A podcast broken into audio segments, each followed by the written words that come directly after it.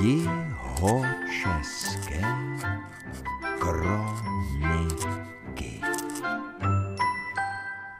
Objev kronikáře. Když jsem mluvil s Janem Kolářem, který ještě před krátkou dobou vedl kroniku obce Mezná nedaleko Soběslavy, upozornil mě na poslední stránky každého ročního zápisu.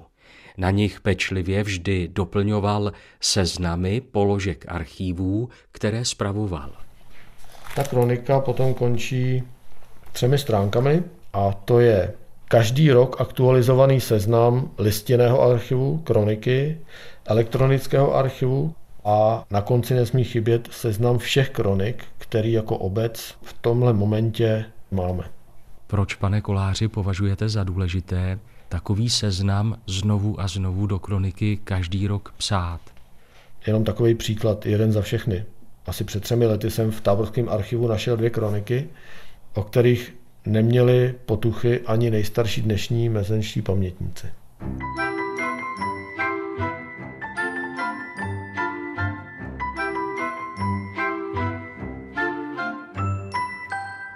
Závěr minulého a začátek nového roku, období od adventu po Hromnice, jsme v tomto seriálu Jihočeské kroniky probírali s muzikoložkou Markétou Královou, která pročetla latinskou kroniku minoritů z kláštera v Českém Krumlově, a to období před polovinou osmnáctého století.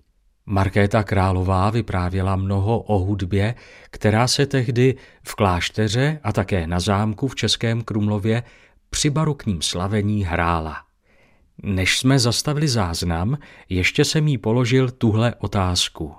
Jak si můžeme představit tu hudbu, jaký druh hudby to byla, jak ta hudba zněla, kterou provozovali českokrumlovští minorité v tom námi zmiňovaném osmnáctém století? Tak úplně dopodrobna se o tom zprávy nezachovaly, ale aspoň maličký zlomek té klášterní sbírky hudební se zachoval. Ta je uložená ve Zlaté koruně, dvacet jedna velmi cenných tisků z první poloviny osmnáctého století. A v těch tiscích jsou poznámky rukopisné, takže je vidět, že se opravdu ta hudba u minoritů hrála. Byla to soudobá, kvalitní hudba a je vidět, že ti chlapci museli být ve velmi dobré kondici, když takovou hudbu, kterou dneska hrají profesionálové, tak zvládali. A jednalo se o takové pěkné skladby, líbivé. Myslím, že to nebylo úplně umění třeba nejvyššího charakteru, ale byly to velmi kvalitní kusy, které oslovovaly toho běžného člověka, který do toho chrámu přišel. Ale jak říkám, jelikož to byli desetiletí chlapci, tak opravdu to umění, které provozovali a ta jejich úroveň byla naprosto mimořádná. Bylo jich až celkem šestnáct, taky tam zůstávali nejspíše delší dobu, protože máme dva jmenné seznamy těch muzikantů a oni se objevují některá jména v obou těch seznamech po třech letech. Akorát třeba ze sopranisty se stal houslista, protože ten malý chlapec se dostal do puberty a už pak nemohl zpívat ten soprán, takže se musel naučit nějaký jiný nástroj. A většinou byli velmi šikovní, ovládali i dva nástroje, nebo třeba zpívali a ještě hráli na housle. A prosím, paní Markéto Králová, řekněte ještě k těm skladbám, které tahle klášterní chlapecká kapela u českokrumlovských minoritů prováděla. A kdo byli skladatelé té hudby? Jednalo se dneska už o zapomenutá jména, že ani Vivaldiové nebo Bachové se tady rozhodně nehráli. Byli to většinou skladatelé z ostatních klášterů, kteří zase skládali pro svůj klášter, pro tu liturgii, která tam byla. A jelikož byli velmi zdatní, tak se hráli i v jiných klášterech. Například i tam jsou díla jiných českých minoritů, například Bohuslava Matěje Černohorského, který byl proslavený po celé Evropě.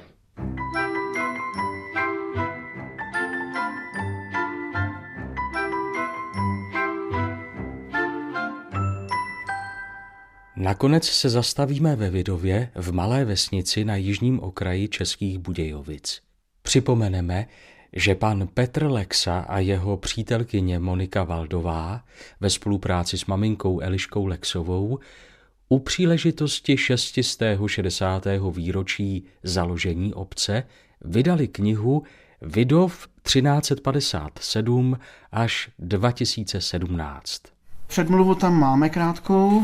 A my to máme sepsaný takhle do různých skupin na kapitoly a každá je uzavřená a Přiznám se, že teda ten obsah to psala přítelkyně. Ty texty jsou hodně její zásluha, kdy ona hodně četla ve starých záznamech a ten text v podstatě dávala hodně sama dohromady.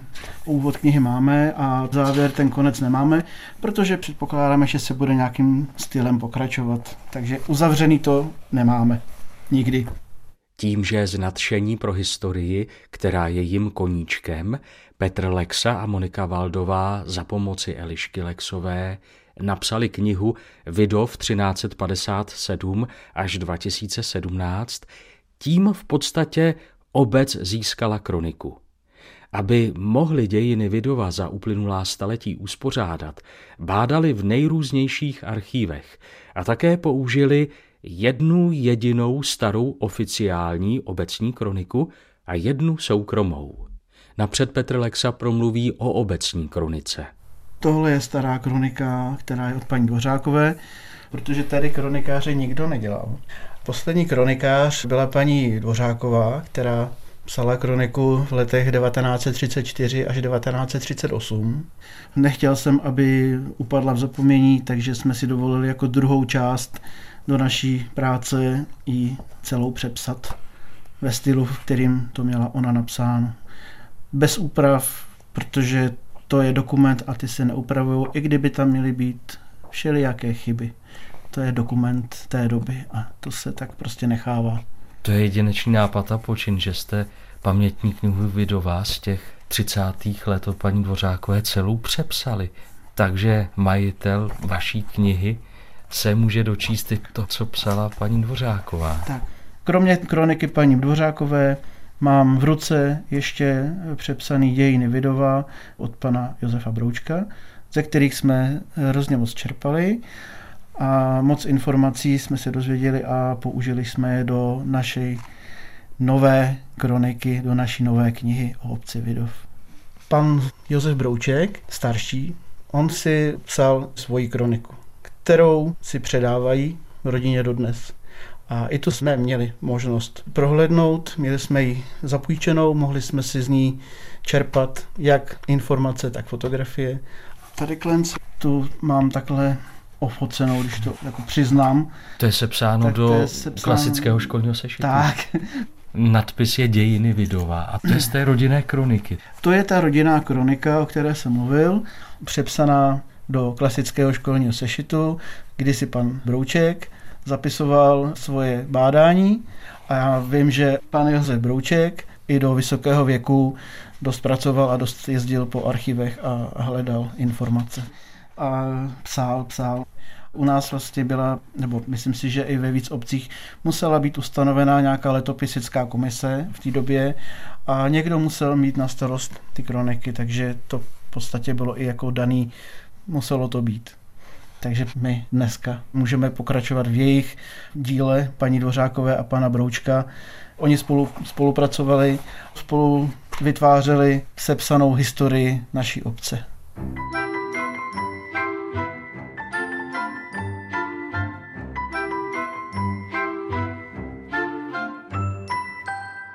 Petr Lexa a Monika Valdová se při psaní knihy Vidov třináct set padesát sedm až dva tisíce sedmnáct snažili zmapovat chalupy a usedlosti ve vsi a jejich obyvatele.